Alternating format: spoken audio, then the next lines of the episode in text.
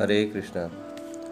श्रीमद्भगवद्गीता यथारूप अध्याय तीन कर्मयोग श्लोक संख्या तीन।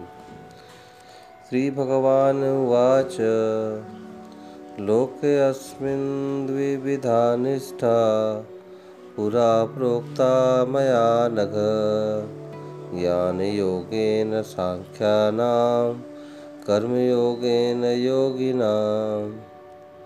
श्री भगवान ने कहा, हे निष्पाप अर्जुन, मैं पहले ही बता चुका हूँ कि आत्म साक्षात्कार का प्रयत्न करने वाले दो प्रकार के पुरुष होते हैं। कुछ इसे ज्ञान योग द्वारा समझने का प्रयत्न करते हैं तो कुछ भक्तिमय सेवा के द्वारा।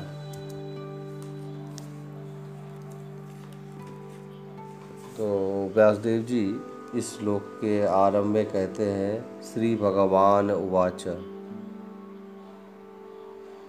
तो जो कि दिखाता है कि ये साधारण व्यक्ति के द्वारा नहीं बोला जा रहा है, ये श्री भगवान के द्वारा बोले जा रहे हैं वक्त है। तो भगवद गीता किसी साधारण व्यक्ति के बात नहीं है, ये स्वयं साक्षात श्री भगवान के वाक्य हैं। और अर्जुन को यहाँ पे अनघ कह के पुकारा गया है। अनघ शब्द का अर्थ है हे निष्पाप या फिर पाप रहित। तो अर्जुन को पाप रहित कहा गया है यहाँ पे। और अर्जुन क्यों पाप रहित है ये, या कोई व्यक्ति की अपने जीवन में पाप रहित कैसे हो सकता है जब वो श्री भगवान से संबंधित हो, तो वो पाप रहित हो सकता है। जैसे सूर्य की किरणें अगर मल और मूत्र पर भी पड़ती है तो मल और मूत्र शुद्ध हो जाता है सूर्य के संग के कारण, सूर्य के प्रभाव के कारण। उसी प्रकार से जीवात्मा बहुत सूक्ष्म है, भगवान असीमित है। सूक्ष्म जीव इस माया संसार में माया के प्रभाव में आ जाता है। तो भगवान जो कि असीम है, असीमित है, अनंत है, उनके संग से वो जीव माया के प्रभाव में अपनी भोग इच्छा के कारण, अपनी स्वतंत्र इच्छा के दुरुपयोग के कारण जो पापों में लिप्त हो जाता है, वो विकर्मों में लिप्त हो जाता है, शास्त्र के विरुद्ध कार्य करने लग जाता है। वो अपनी इस प्रवृत्ति को बदल सकता है श्री भगवान के प्रभाव से, श्री भगवान के संपर्क से, उनके सान्निध्य से। तो श्री भगवान जो कि छह ऐश्वर्यों के स्वामी हैं, और हम इस जीवन में इन ऐश्वर्यों को ढूंढते हैं। धनी बनना चाहते हैं, सुंदरता चाहते हैं, विद्वता चाहते हैं, बल चाहते हैं, यश चाहते हैं। ये तो ये सारे के सारे ऐश्वर्य श्री भगवान में पाए जाते हैं। तो जो व्यक्ति श्री भगवान से संबंधित होगा, ना ही वो निष्पाप होगा, अपितु तो इन छह ऐश्वर्यों को भी धारण करेगा श्री भगवान के संबंध के कारण।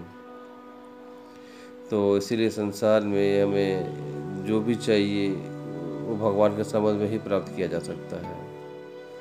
लेकिन अज्ञानता, हम भगवान से स्वतंत्र जाकर के इन्हीं सब वस्तुओं को ढूंढने की कोशिश करते हैं उन स्थानों में जहाँ पर इसका कोई अस्तित्व ही नहीं है।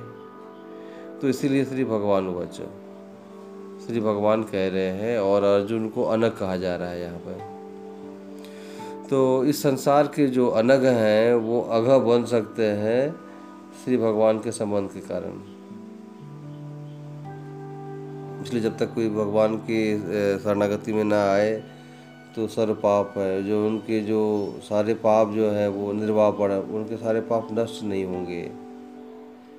और जो भी भगवान के संबंध में आए, चाहे पूतना कोई भगवान को मारने के लिए आई लेकिन वो मुक्त हो गई, चौंसठ करोड़ योद्धा महाभारत के युद्ध में भगवान के दर्शन करते हुए शरीर त्याग कर रहे थे तो वो भी मुक्त हो गए। जो भी भगवान के संबंध में आए अनुकूल या प्रतिकूल भावना से, वो भी मुक्त हुआ। तो श्री भगवान का संबंध और संग ही ऐसा है कि जो हमें निष्पाप बना देता है। इसीलिए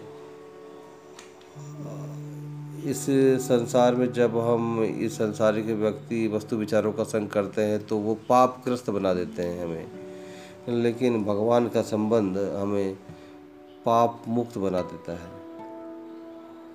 तो इसीलिए अगर कोई व्यक्ति पापों से मुक्त रहना चाहता हो तो उसके लिए श्री भगवान का ही आश्रय उसको चाहिए। श्रीमद्भागवतम में परीक्षित महाराज जब कलयुग प्रवेश कर रहा था उनके साम्राज्य में, तो कलयुग ने कहा कि मैं आपकी प्रजा हूँ, मुझे रहने का स्थान दीजिए। तो परीक्षित महाराज ने कहा आप वहाँ जाएं जहाँ मांस खाया जाए, जहाँ नशा किया जाए, जहाँ जुआ खेला जाए और जहाँ व्यभिचार किया जाए। तो इसीलिए श्रील प्रभुपाद जी स्कॉन के संस्थापक आचार्य, उन्होंने इन चार नियमों को कहा कि ये चार ये स्वतंत्रता के नियम हैं, यानी कि नशा नहीं करना, मांस नहीं, अवैध संबंध नहीं, जुआ नहीं। और इन चारों स्थानों में कलयुग का निवास रहता है। कलयुग अर्थात कलह का युग, वहाँ कलह रहेगी, अशांति रहेगी। तो इन चार निषेधों को अपने जीवन में पालन करने से हम स्थूल पाप से मुक्त रह सकते हैं। और जब स्थूल पापों से हम मुक्त रह सकते हैं तो ये स्तर पे आप भगवान का प्रेम, भगवान से संबंध प्राप्त करने के लिए प्रयास कर सकते हैं। तो इसलिए इस पथ में कोई हानि नहीं है। तो अगर हमारी अल्प प्रगति भी इस रास्ते पे की जाए तो वो वो अल्प प्रगति भी हमें बहुत बड़ा परिणाम हमारे जीवन के अंदर हमें प्रदान कर सकती है। हरे कृष्णा।